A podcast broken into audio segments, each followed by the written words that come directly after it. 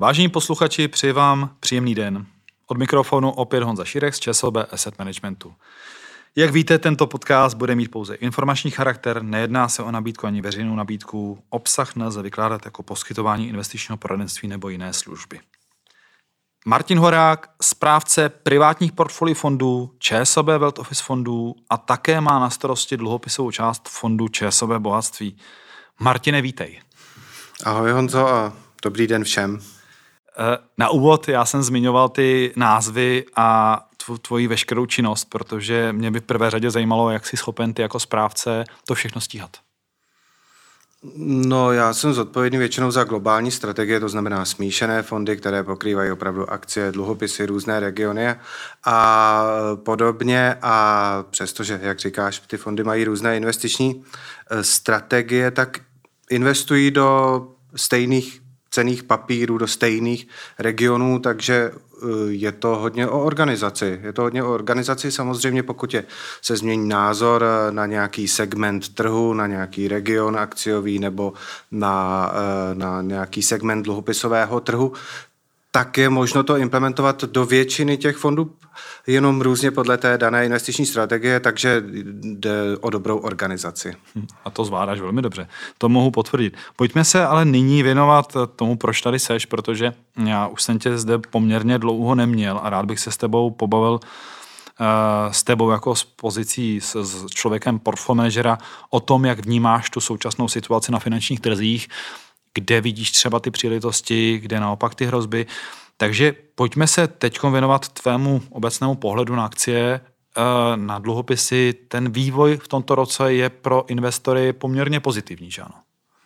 Vidíme tam dost výrazný obrat proti tomu opravdu, opravdu slabému minulému roku. Eh, daří se v podstatě většině finančních aktiv, to znamená většině akcí, Eh, většině dluhopisů a řekl bych, že tím hlavním důvodem, nebo dvěma hlavními důvody eh, je kombinace faktorů, to znamená, pokračuje dezinflační trend, to je určitě příznivé, to znamená, že se budou časem uvolňovat ruce centrálním bankám, případnému snižování eh, sazeb. A druhá neméně důležitá věc, že se eh, rozvinuté ekonomiky drží mnohem lépe, než se očekávalo třeba před rokem nebo na začátku letošního roku. Tam byly ty scénáře některé velmi pesimistické, ty se nenaplnily. A byly pro tebe v tomto roce nějaké události, které tě přiměly k tomu, aby si třeba upravil nebo změnil investiční strategii v těch portfolích? Tak ta investiční strategie samozřejmě eh, se týká, je mnoha faktorová, řekněme, ten úplně základní, který mu říkáme alokace aktiv, to znamená, jestli více akcí nebo dluhopisů. Jak je pravda, že na začátku roku já už jsem měl tendenci přikupovat akcie hele, právě po prvních indikacích toho, že, že je dobře nastartovaný ten dezinflační trend.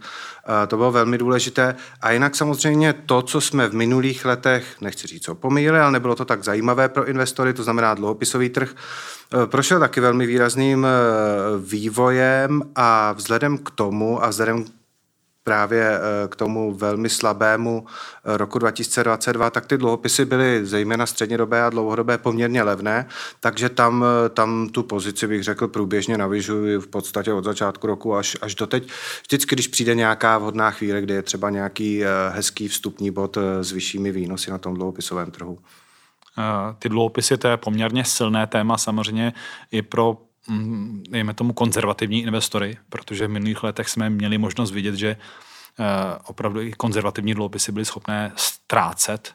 Ale ta situace je v současné době obrácená. Eh, vidíme tady potenciál poklesu úrokových sazeb. Kde ty třeba vidíš vývoj a jaké dluhopisy třeba v těch portfolích můžeme vidět nebo si dokupuješ? Tak dluhopisy jsou zpátky po mnoha, mnoha letech. A e, Takhle, pokud se podíváme, tam jsou zase dvě základní hlediska na tom dlouhopisovém trhu a jedno se týká úrokového rizika, to znamená, jestli krátkodobější nebo e, dlouhodobější dluhopisy. E, my to, co vidíme teď na tom trhu, tak tomu se říká invertovaná výnosová křivka, že vidíme, že reposazba je třeba 7% a výnosy pětiletých, desetiletých eh, státních dluhopisů jsou níže, ale to neznamená, že by byly méně atraktivní, protože v tu chvíli, kdy se ta reposazba začne snižovat a nebo obecně tržní sazby snižovat, tak nejvíc vyděláme právě na těch střednědobých a dlouhodobých dluhopisech, takže tam si myslím a při každé vhodné příležitosti eh, se snažím tu pozici eh, akumulovat právě v tomto, v tomto typu dluhopisů s tím středním a delším delším eh, časem do splatnosti. A druhý pohled na dluhopisy je samozřejmě v oblasti kreditní. To znamená, to znamená super eh, super, bych řekl, konzervativní dluhopisy typu eh, státních dluhopisů, včetně českých státních dluhopisů. Česko si myslím, že má velmi vysoké kreditní hodnocení oproti, řekněme, korporátním dluhopisům nebo nějakým high dluhopisům. Eh, tady je ta situace složitější, ale myslím si, že není třeba uspěchávat eh, nějaký návrat do toho, do toho kreditu, do těch korporátních dluhopisů, když nám i ty vlastně velmi bezpečné státní dluhopisy nabízejí opravdu i z dlouhodobého hlediska nadstandardní, nadstandardní eh, potenciál. Nejenom české státní dluhopisy, teď nedávno jsem do portfolií zahrnoval například americké státní dluhopisy, takže eh, v této chvíli z toho kreditního hlediska spíše tímto směrem. A ty americké státní dluhopisy tam eh, si přijmul proč? Z jakých důvodů? Z důvodu atraktivního výnosu. Samozřejmě, jenom možná bych to osvětlil eh, v číslech, tak jednalo se o dlouhodobější státní dluhopisy desetileté a když porovnáme, když porovnáme výnos do splatnosti českého desetiletého státního dluhopisu, který je samozřejmě každý den se to mění, ale řekněme 4,40 per annum a máme americký státní dluhopis, který nese 4, 30, tak určitě vidíme tam ten, eh, eh, ten rozdíl v tom kreditním riziku, které jsou bezpečnější. To jsou samozřejmě americké a my tam jdeme s podobným výnosem, zahedžujeme měnu do české koruny, tam dostaneme ještě něco navíc, protože máme vyšší krátkodobé sazby než, eh, než ve Spojených státech. Takže to, co vlastně získáváme do portfolia, jsou bezpečnější dluhopisy, jsou něco vyšším výnosem a jsou scénáře, kterými teď nepředpokládáme, ale chceme to mít v portfoliích připravené kdyby třeba došlo zase k nějakým potížím, řekněme obecně na finančních trzích, nepředvídatelným událostem, tak tam určitě to, eh, to portfolio, ta, jako bych řekl, účinnější brzda jsou americké státní dluhopisy než české.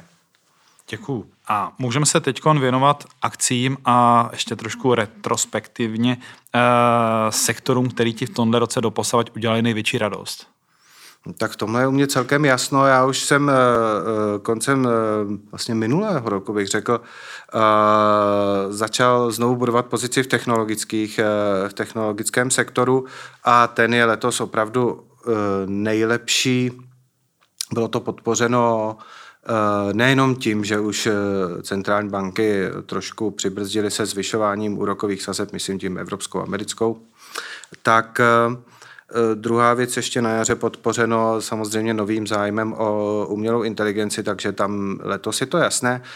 Zase druhý pohled, je důležité, co v tom portfoliu máme, ale i co nemáme, takže v uvozovkách mi radost eh, třeba udělalo to, že v portfoliích máme silně podvážený realitní sektor, který je letos slabý. Zboží nezbytné spotřeby je slabý, máme podváženo, takže je potřeba koukat i na tu druhou stranu, nejenom co v tom portfoliu je, ale i to, co tam třeba není. A když se podíváme na ještě jednu oblast, protože hm, hodně často se kolem nás objevují takzvané megatrendy. A I ty jako správce na to třeba v té akciové složce reaguješ?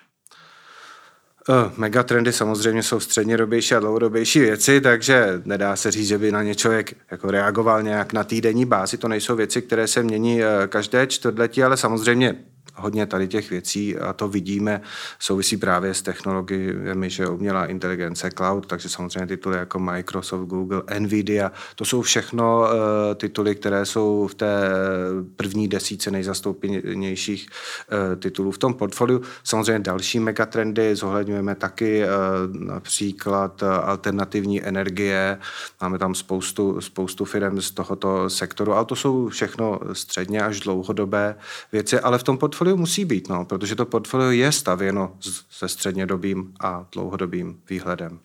Pojďme se nyní podívat na ten horizont budoucích eh, měsíců a let, eh, nebo možná zatím stačí jenom měsíců. Eh, jakou strategii máš pro zbytek roku? Za předpokladu samozřejmě, že se třeba nic výrazně nezmění. Jak jsi aktuálně nastaven v rámci zprávy portfolí, ať je to privátní portfolia fondu nebo Wealth Office? Já bych řekl docela optimisticky, že jsem nastaven a co se týče právě asi toho nejzákladnějšího, čím se vždycky definuje, to je, jestli jsme optimističtí nebo pesimističtí, je, jestli máme víc akcí nebo dluhopisů. Já eh, v tomto ohledu řekněme, že jsem neutrální, ale v rámci té akciové části právě je vidět, že jsem optimistický, že tam mám eh, to vysoké zastoupení těch cykličtějších věcí, jako jsou třeba technologie nebo dynamičtějších, řekněme, témat. Naopak třeba tam mám méně těch, eh, těch konzervativnějších věcí, jako je zboží nezbytné eh, spotřeby. Jak jsem nastaven na, na té dluhopisové části, tam bych řekl, že, že pokračuju v tom, řekněme, trendu, který trvá už většinu letošního roku. Když vidím nějaké oslabení na, na českém dluhopisovém trhu, tak se snažím pořád ještě budovat další pozice ve střednědobých a dlouhodobých dluhopisech.